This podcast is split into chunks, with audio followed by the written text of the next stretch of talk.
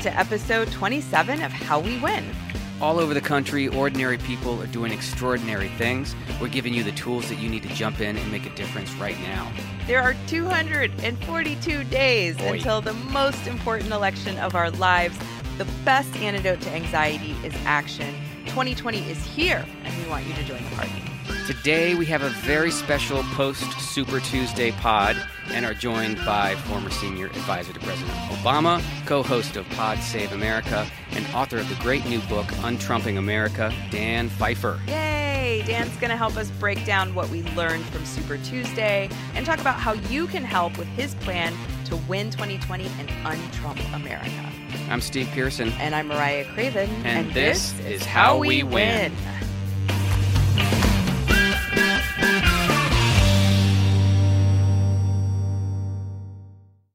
Dan, welcome. Thanks so much for being here. Well, thanks for having me. You've just been on the Super Tuesday tour now, nonstop. It hasn't even been 24 hours. Oh, are we, is it Wednesday yet? Is that where we are? right. So, um, were you all surprised last night?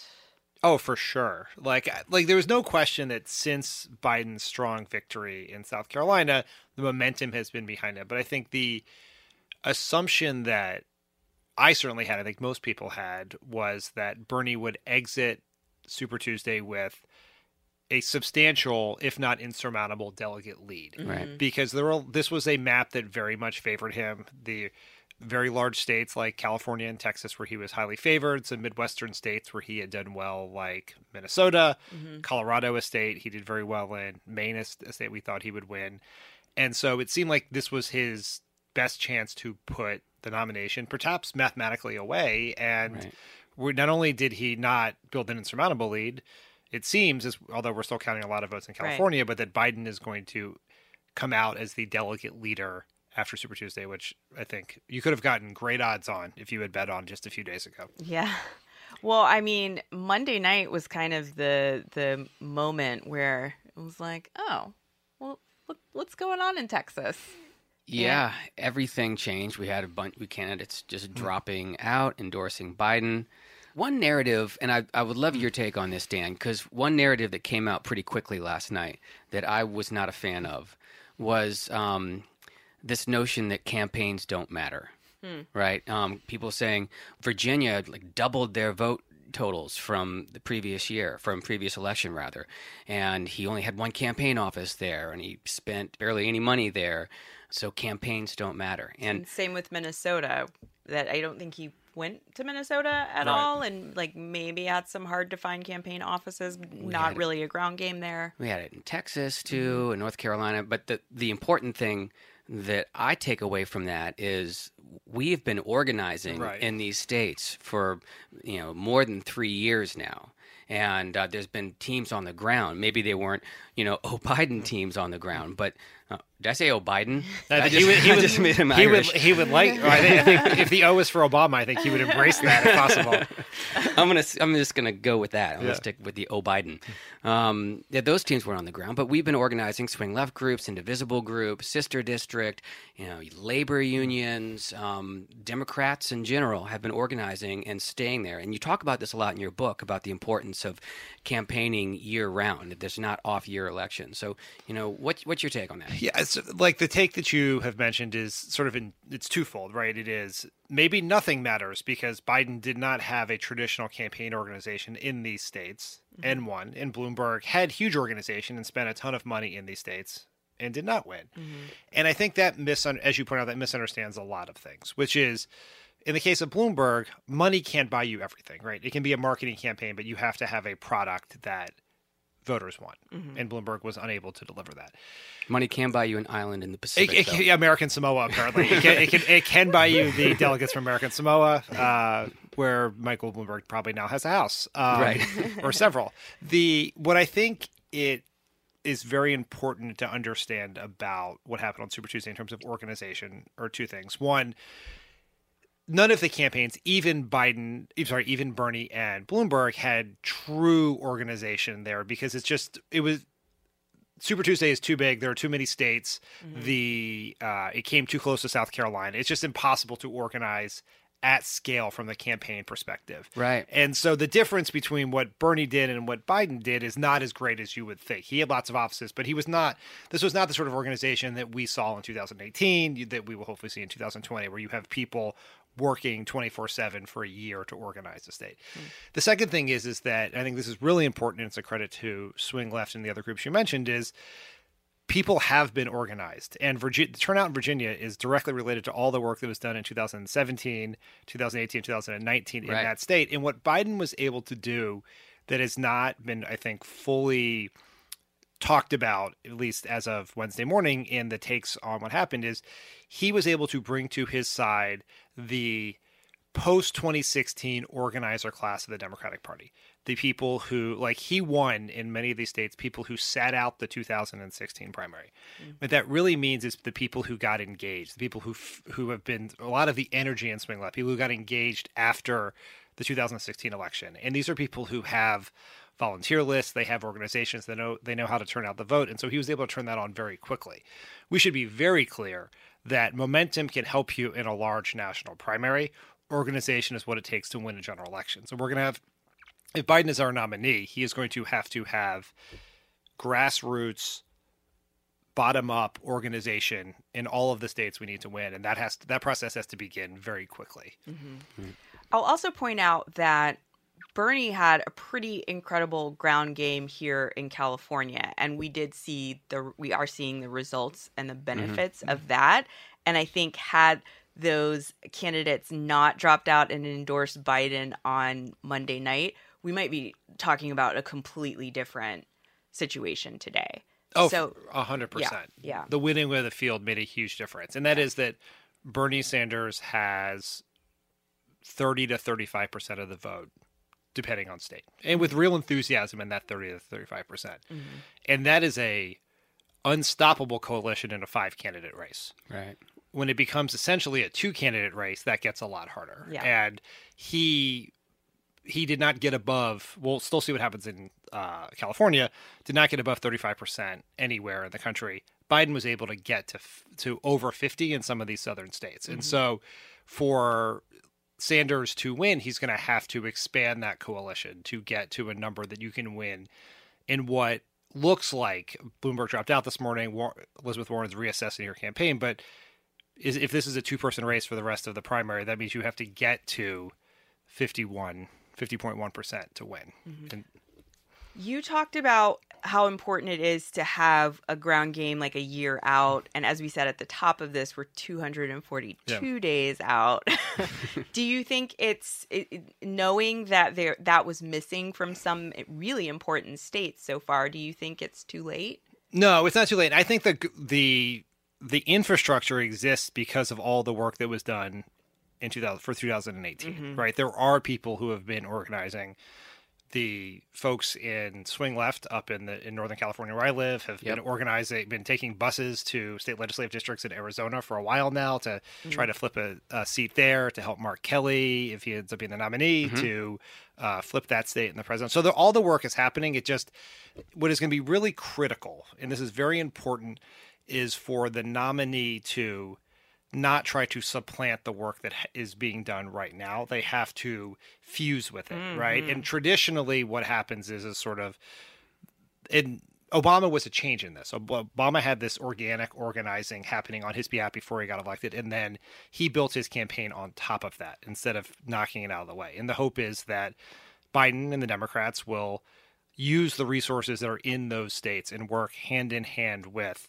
all of the grassroots groups and the grassroots organizers, whether they're national groups or local groups, to compete with what will be a huge financial and time advantage that Trump and the Republicans have. Yeah, I think that's a really great point. And and in your book, you do a little rundown on what the actual Democratic Party is, because people, you know, blame the DNC for stuff and all, all these different things. And you talk about the coalition of groups that makes up the power that we have in the Democratic Party.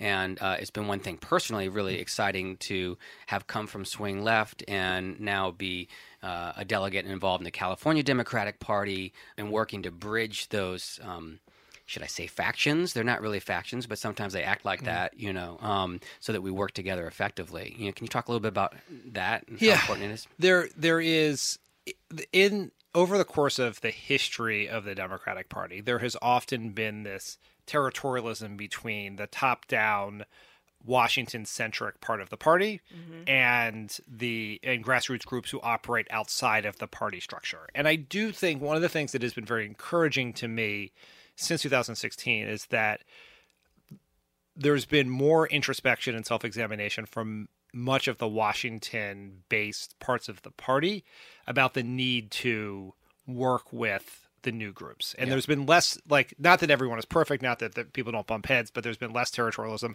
And in the states where it's really working well, there are these organizing tables that include the swing left, indivisible, sister district, labor unions, um, NAACP, mm-hmm. um, the and the and the state party and leaders from the state party and leader and political leaders. And when that is working, when everyone's working together, that that is the key to success. And the reason why that's important is we are going to be massively outspent by Trump and the Koch brothers. Mm-hmm. Yeah. They have a massive head start on us. There is no world in which the DNC, however you define that term, the quote unquote Democratic Party, is going to be able to raise enough money to compete with Trump. And so we are going to have to have a multilateral, many stakeholder grassroots coalition to win. And the what is a real advantage of that is that's the sort of coalition that wins up and down the ballot.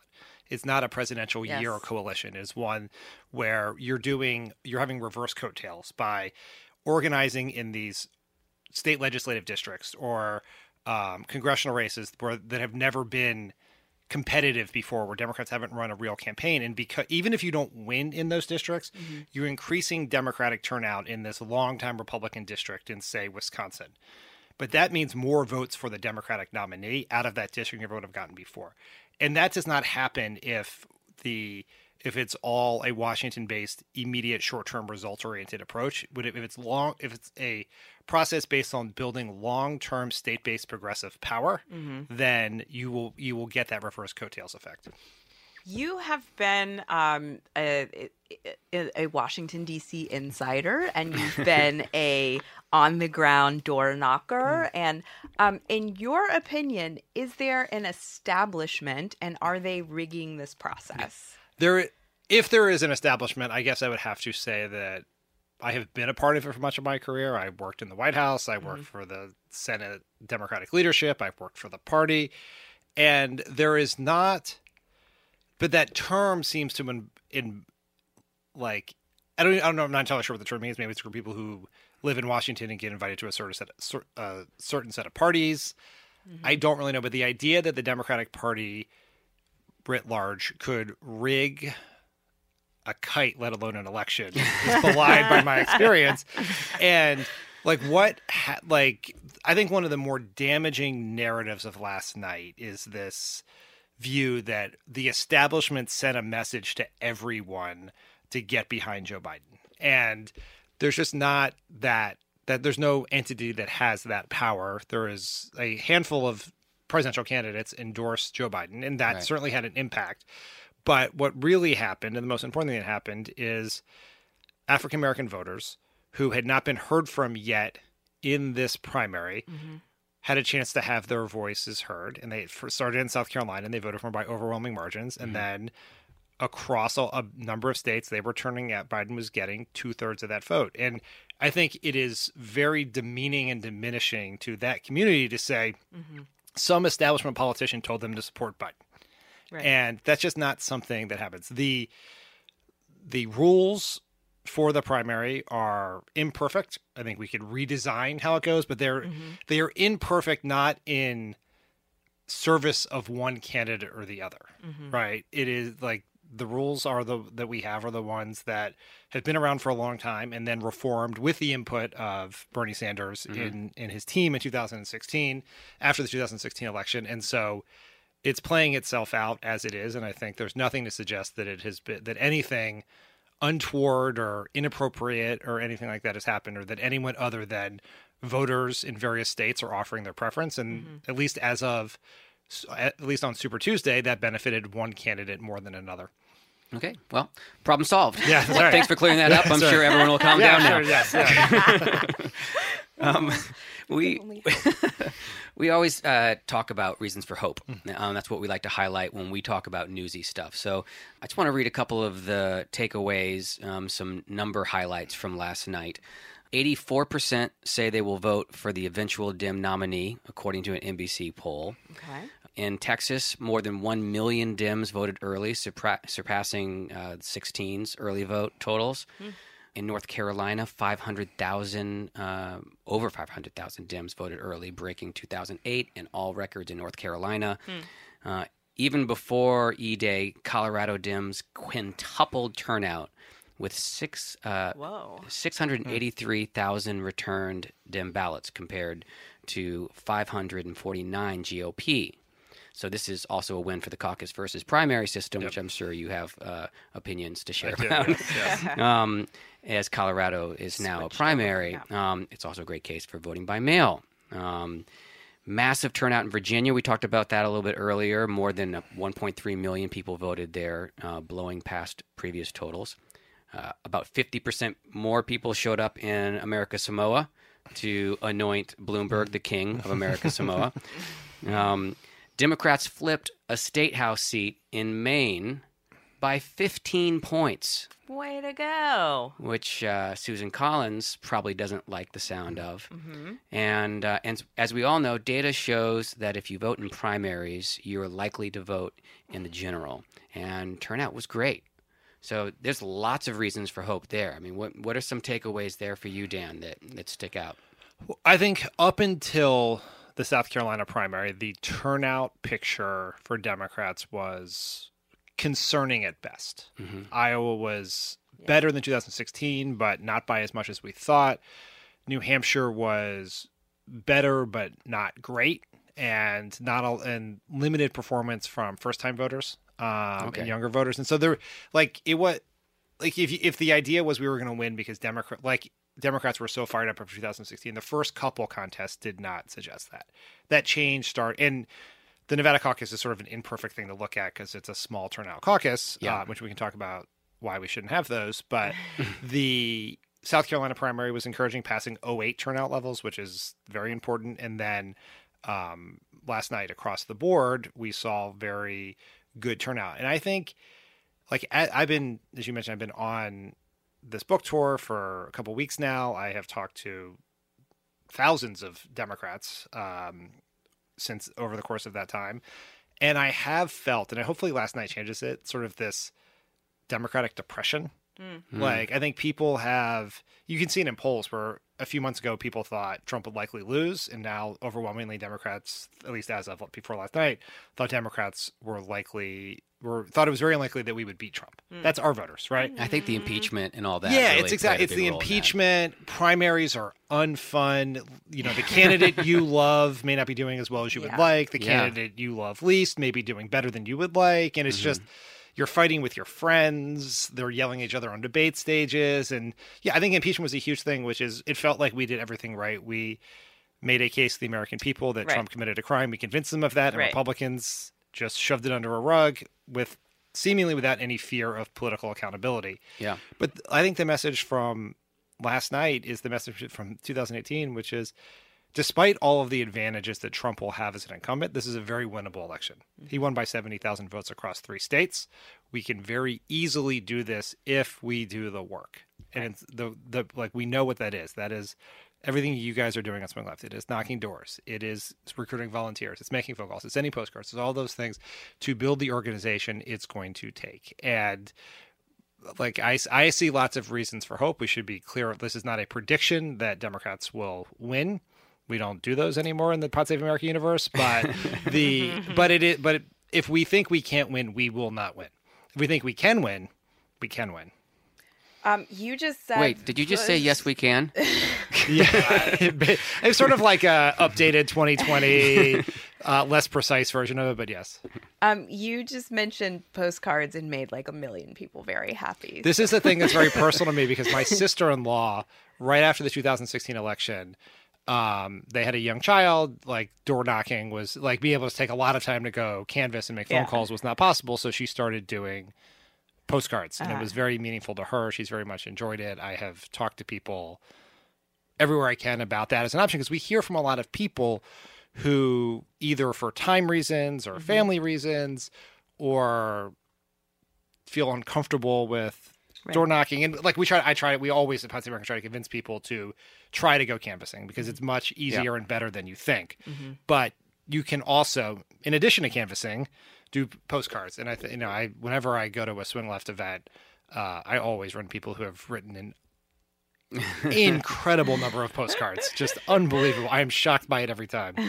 there, you know, I've never received a postcard actually, but I'm not. I'm not the target. You're not the target audience, audience, so- right. But yeah. but some one They're like, day, "We've got one this day, just for kicks, someone's going to send me a postcard. yeah move to Wisconsin and deregister and you will get a postcard There you go. Exactly. And, you know, we're working also with Vote Forward, Swing Left to Yep. write letters, Yep. which are, you know, similar to postcards in, in which you can make them your own and, and tell your, your story a little bit, um, but also using some social pressure language and some stuff that's that's really effective. So anywhere you are, you can you can hit up one of these important states, and that actually is a great segue into our call to action for this week. We always have a call to action. Um, there was a great article. I don't know if if you read it. You probably did. You read everything um, from Amanda Litman that was on BuzzFeed. Yep. It was kind of clickbaity, not a great title, but it's you it was on BuzzFeed it was on BuzzFeed, so that's the whole point. Exactly. Fair enough. Um, what to do if you're a Democrat who hates the nominee? Um, but the the gist of the article was if your nominee didn't make it through, and you're not crazy about the person who is at the top of the ticket, still got to vote for them because we you know need to take back the presidency. But put that energy, that passion that you have, the time you have to volunteer to a down ballot race. And um, you know, you talk about this so much in in the book uh, about how we put. uh, This sounds weird. I mean, you say it sounds weird in the book too. Too much weight on the presidency when we really need to be looking at local legislatures and these Senate races. And we talk about the Senate on our show all the time. Um, so for this week's call to action, we want people to look at a Senate race. I'd, I'd like to look at Texas right now because of the you know blatant voter suppression that we saw come to fruition with you know one guy waiting for six hours to cast his vote. Where where are you looking, uh, not presidential, that that you think we could really make an impact? Well, certainly the Senate is a huge deal because the example that I give in the book is if we're at the inauguration in 2021, a Democrat has just won the White House, Republicans have the Senate. And if on the way home from that inauguration, a Supreme Court justice decided to take up fly fishing and retire from the Supreme Court, Mitch McConnell would hold that seat open for four to eight years. Yeah. And so, if we want to have any impact on the federal judiciary, we need the Senate. Mm-hmm. If we want to pass any law, any law Right. that any Democrat cares about, we need the Senate.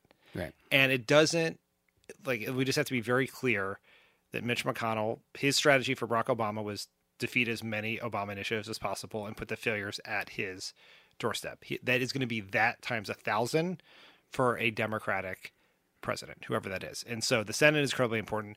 I am very interested in the North Carolina Senate seat. Hmm. Cal Cunningham, who's a very impressive candidate, won the nomination. Yep. And he, North Car- the turnout in North Carolina was very good last night, and hmm. it was, it was, and I think that is an encouraging sign.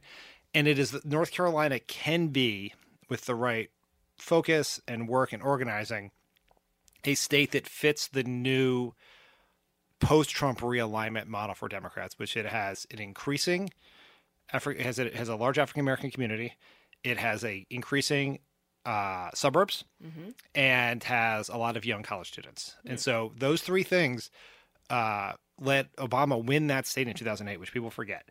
And now there's been a lot of voter suppression since then to make that harder. Yes. But the demographics have gotten better since then. And the suburban Republican vote has moved more. What was then a sub- suburban Republican vote has become Democrat, a lot dem- more Democratic in the post-Trump era. So we should. I don't think we should sleep on that race in um, No, we have in to North Carolina. Yep.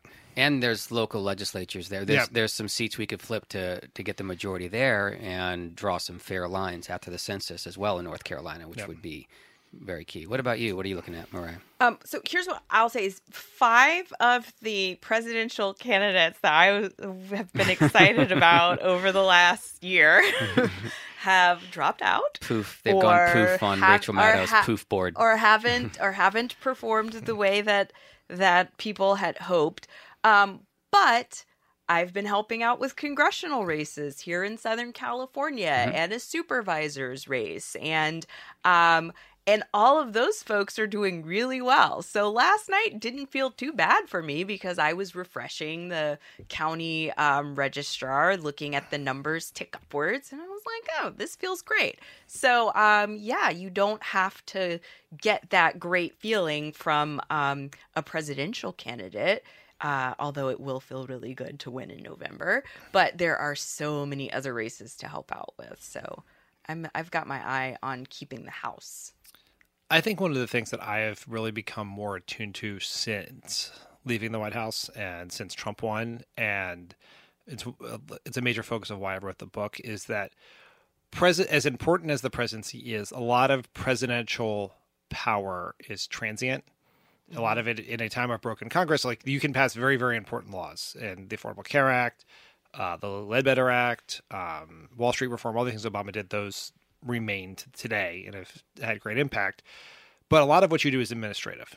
And after you leave, someone can come in with one pen and undo a lot of it. But sustainable, progressive political power happens at the state level. Mm-hmm. And if we, like, the thesis of the book is that democracy as we know it is rigged against the progressive majority in this country. It is institutional mm-hmm. in the in the way the Senate Electoral College works, and it's also the subject of ruthless exploitation from Republicans like Mitch McConnell and the Koch brothers. That is voter suppression. That is gerrymandering. The only way you fix the, those things to make it more likely that more progressives will get elected is to win state and local elections so that you can put in place, you can get, not just get rid of voter suppression, you can put in place a voter expansion effort. Mm-hmm. It's not just get rid of gerrymandering, but you can put in fair maps that better reflect the majorities in those states. And if that is the everything else we talk about in this presidential campaign, whether it's Medicare for all, Medicare for some, Medicare for one additional person in the country, depends on doing those things. And the other element of it that's so important with these local races is real policy impact in people's lives. Right. Like it, as like the most obvious case is Medicaid expansion. If you live in a state that expanded Medicaid as after the passage of the ACA, you have better health care, more people are insured, fewer people are dying from lack of treatment. If you don't, your life is much worse. But same thing with guns, same th- and background checks and assault weapon bans. Same thing with minimum wage and uh, like we we should think very carefully about. We have a Supreme Court that is looking at how at how and when to potentially overturn Roe v. Wade. Right. And if you in a if Democrats control power at the state level, we can pass laws to protect the citizens in those states from some of the most adverse consequences of that ruling. And so we like we can just we have to. I think someone come, uh, we've tried to do this in Pod America. I've tried to do it with this book. Is you guys do it all the time. Is remind people about where the impact is and the importance of these races. Because if we continue to only care about politics every four years, mm-hmm. we're always going to be in a place where Mitch McConnell, the Koch brothers, decide the policy agenda of America. Mm, and those local legislatures, of course, pay dividends up the ballot. Like Right. a little bit of money, a little bit of volunteer energy goes a long way on those local races. But also, people don't always go down ballot on races, but they do vote up ballot usually. Yep. Yeah. Um, the book is really helpful in laying out like the like how we got mm. to the place that we are, um, and why Trump, you know, maybe was the I guess canary in the coal mine, but didn't cause all of Right. this. No. Um, and so it's very big picture, but you also throughout the book have easy ways for people to get involved, which I think is really important. Right. I, I wrote the book. People ask me all the time, like, who did I write it for? And usually it's like a gotcha question from a reporter, like, did you write this for my Republican uncle? And the answer is no. I like someone else can try to persuade them. That is their job. I wrote this book for Democrats, mm-hmm. Democratic politicians, Democratic leaders, Democratic voters. But really, I think the people I thought about the whole time I was writing the book were the activists I've met since 2016. Mm. And thinking about like the thing they always ask us at any Pod Save America show or any book signing I've done is, what can we do? Right. Right. And I want to try to connect the things that need to get done with the actions that average everyday people in their lives can take and remind people that they have agency in all of these things. Mm-hmm. It's not just electing a politician. It is electing a politician, holding them accountable to do the things you elected them to do. Yes. And I think that is so important. So with each section in this book, I try I laid out a like a what you can do, what you the reader can do if you are not the chair of the DNC or the Right. leader of the Senate or the manager of a presidential campaign. What can you specifically do? Like what groups can you support?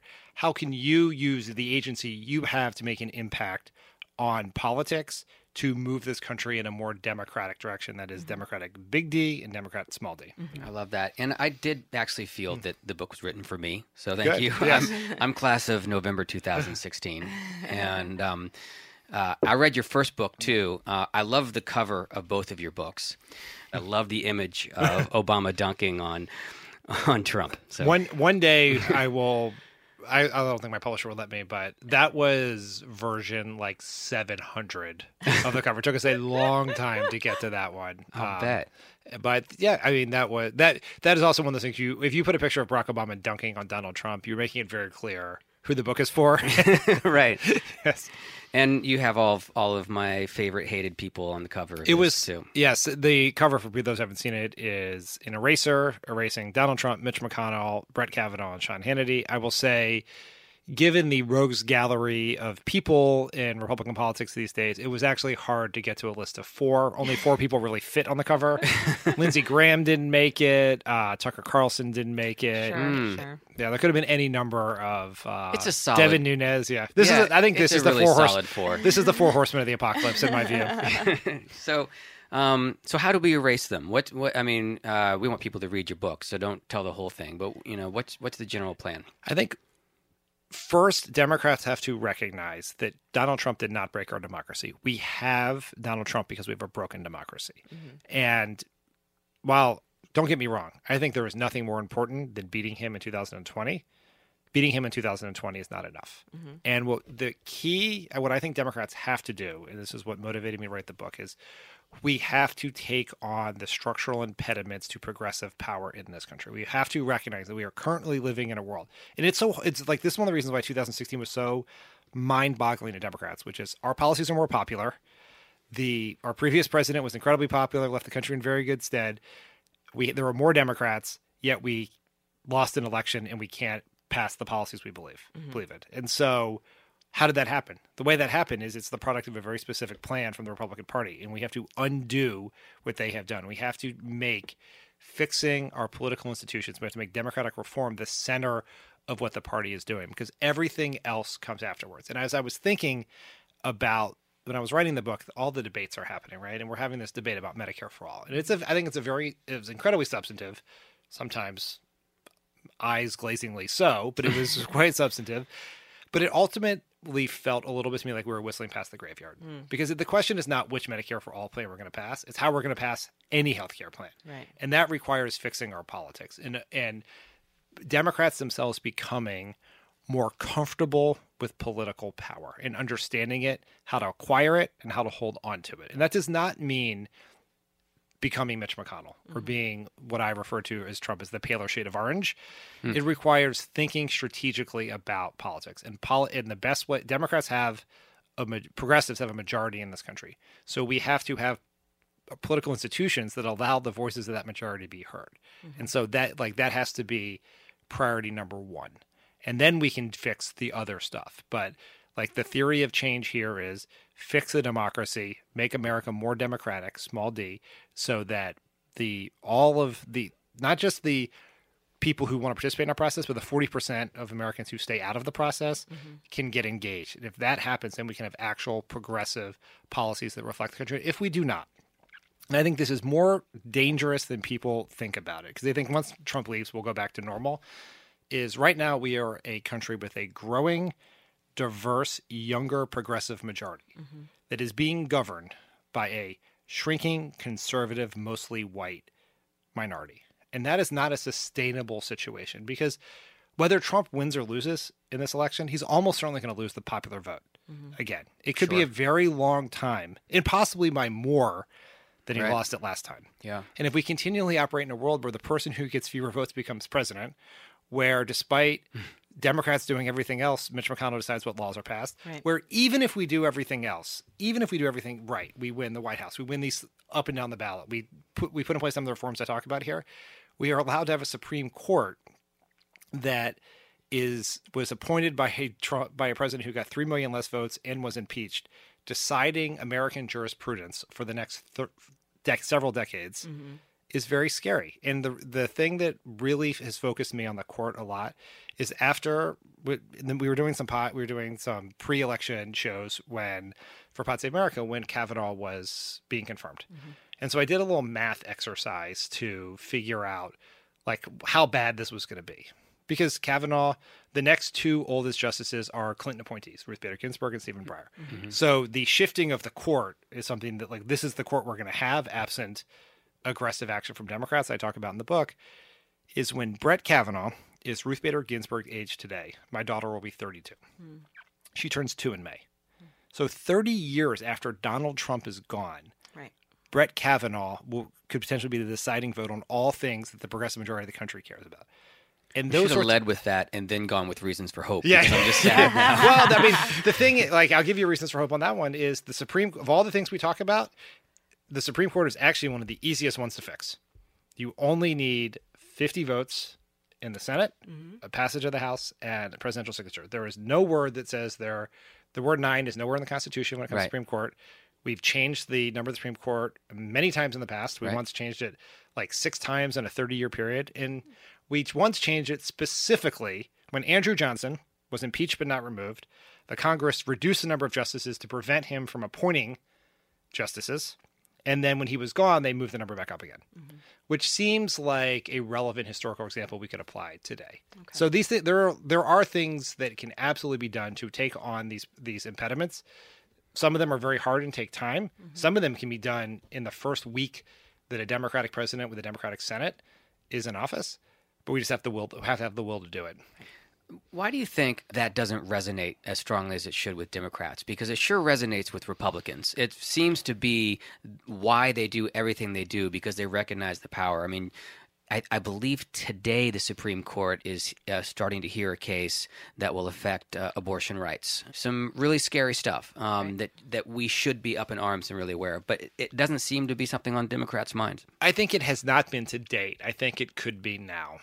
I think, but Democrats have to make the case, right? You lose a thousand, you lose hundred percent of the arguments you don't make, and we have not made the case on this. That's a Wayne And Gretzky. Quote, It is. I, think. I stole it from Wayne Gretzky. Did it first. Kobe Bryant, I think, stole it from Wayne Gretzky, and I've stolen it from both of them. Um, I like it. It works. Yes, I just changed it a little bit, so it's not plagiarism, but that is the argument. It, we haven't made the argument. We have to make it, and I actually think that be getting more aggressive in our in our court proposals will make it more likely that Democrats will focus on the court, which will mean more turnout in non-presidential off-year elections when the Senate is up for grabs. Okay. So, I mean, we have our work cut out for us. Yeah, we got a lot to do, Yeah. no doubt. Yeah. Where should we focus right now? I think it is exactly what people have been doing, which is we know the states are going to matter. We know what has to be done in those states, and it's building on the work that was done in 2018, mm-hmm. right? Like this primary is going to continue for some period of time. Right. Bernie Sanders or Joe Biden is almost certainly going to be one of our nominees. I think if you care passionately about one of those two people, then organize for them, donate to them, work for them, campaign for them. If you are fine with either one, focus on a down ballot race, a Senate race, adopt a state, whatever it is.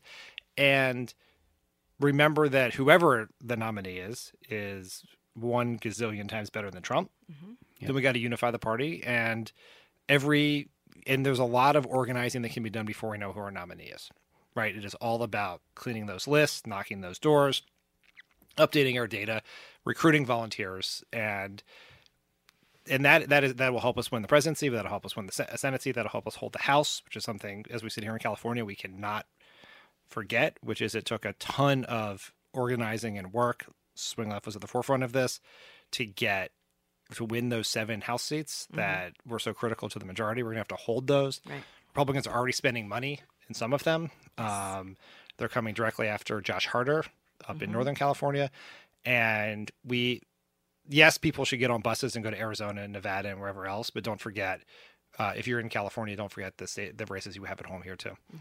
One thing you just mentioned cleaning the list just for people who don't know what that is especially when we're phone banking that's something that we get a lot of wrong numbers and a lot of moved and, and incorrect information or maybe we've called a republican where we thought we were calling a dim that's the key work that, that phone banking also really does to uh, make sure that the door knocks that we do are more effective because we're going we're cleaning the list to go to more uh, to better houses. And that's such an important thing because a lot of people will come back from canvassing and be very frustrated because they didn't get to talk to any voters or the numbers are wrong. That's actually going to getting someone to answer the door and having turning out that the person you think lives there does not live there is a huge mul- uh, benefit to the campaign because Right. that means no one's going to knock that door again. And one of the uh, you used the term canary in the coal mine. One of the canaries in the coal mine of 2016 was my wife, who field organizer by trade, uh, helped organize uh, North Carolina for Barack Obama in 2008 uh, before she went to work in government.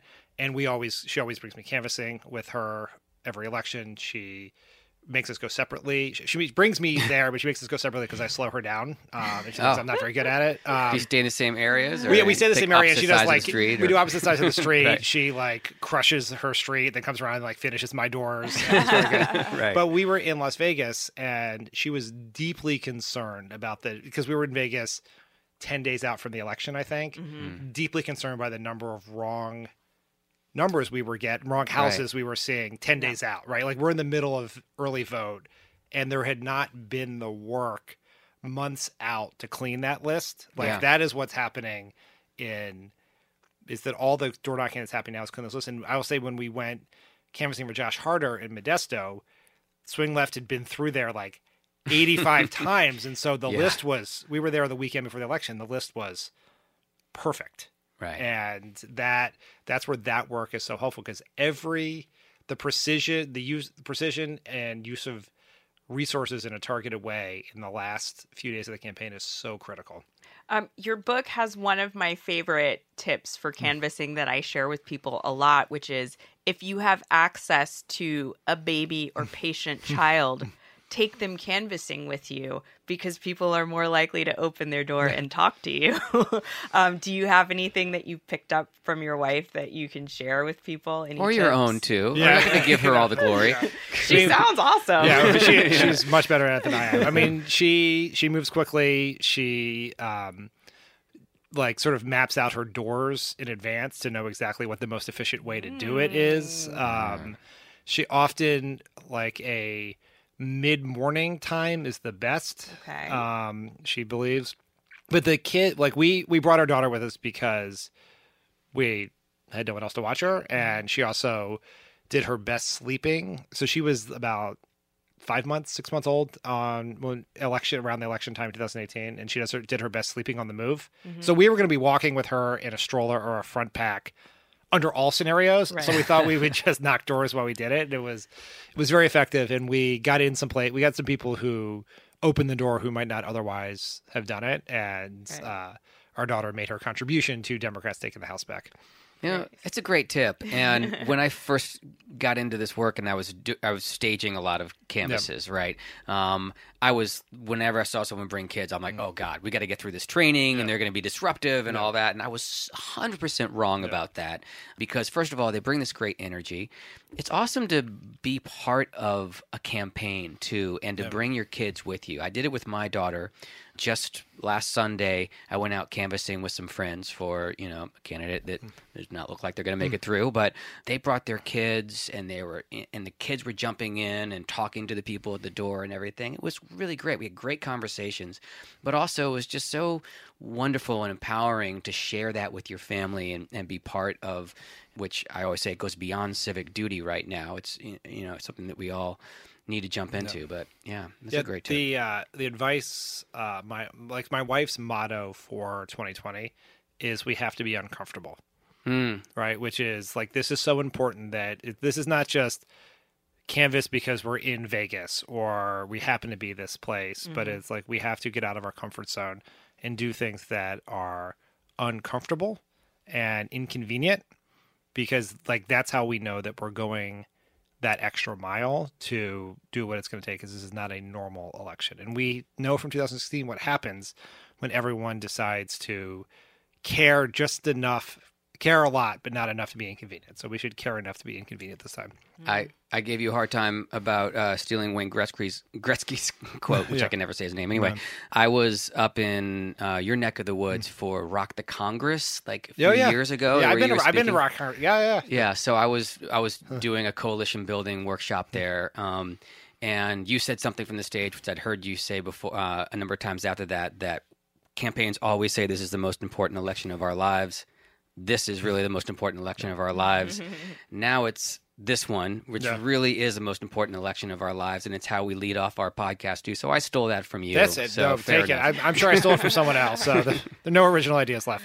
but it's it's really really true. And um, what parting bits of advice or hope do you have for um, people who are just I- getting involved? I just want people to recognize that we can win this election. We know how to do it.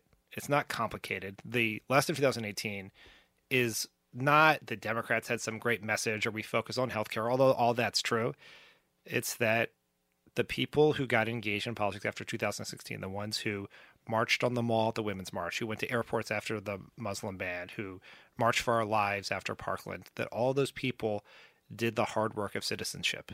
And if we can take that lesson from 2018, apply it to 2020, and then keep it going after that, I think we could look back on this period and note the grand historical irony that the election of our worst citizen sparked a wave of citizenship in this country. Because hmm. the thing Barack Obama always says that I think we s- perhaps forgot in 2016 is that citizenship is a full time job. Hmm. We- We don't get to take it off. Even after we beat Trump, that's a big part of this book. Even after we beat Trump, got to keep working because there's real work to do. But be, but if we do that, we can and will win. Well, thank you for the hopefulness and the roadmap and the the marching orders. Really helpful. Well, thank you for everything you guys are doing. Uh, uh, it's, it's so important the work Swing Left has done. Well, and Pod of America has been an amazing partner and in helping amplify it. So thank you for everything you do. Thank everybody. Every, yeah, thank, th- thank the world. Yes, not you, Donald Trump. You're not thanked. No. Worst citizen. That's a good. I stole I stole that from Jon Lovett. I'm gonna be very clear because he will. He did like Wayne Gretzky may not care. I may not care too so much, but John, Jon Lovett will, care. definitely care. Yeah, he's probably he's probably getting it trademarked as we speak. Well, he's not going to hear this. Anyway, so he's too busy. If, if he hears his name was was mentioned, he will hear it.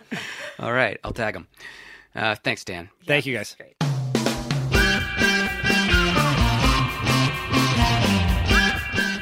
Joining us today, and thanks for stepping up and taking action. This is how we win. We win when we all get involved, and our work has to be already underway. That's right. It has to have started. It has to have started. We want to hear from you. Uh, email us at podcast at swingleft.org and follow us on Twitter.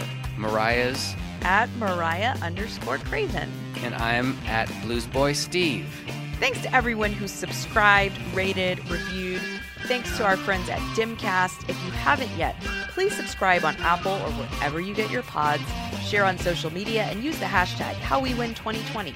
Check out our page at swingleft.org slash podcast. And of course, sign up and volunteer. We really appreciate you being here with us. We're excited to bring you more from the field next Wednesday.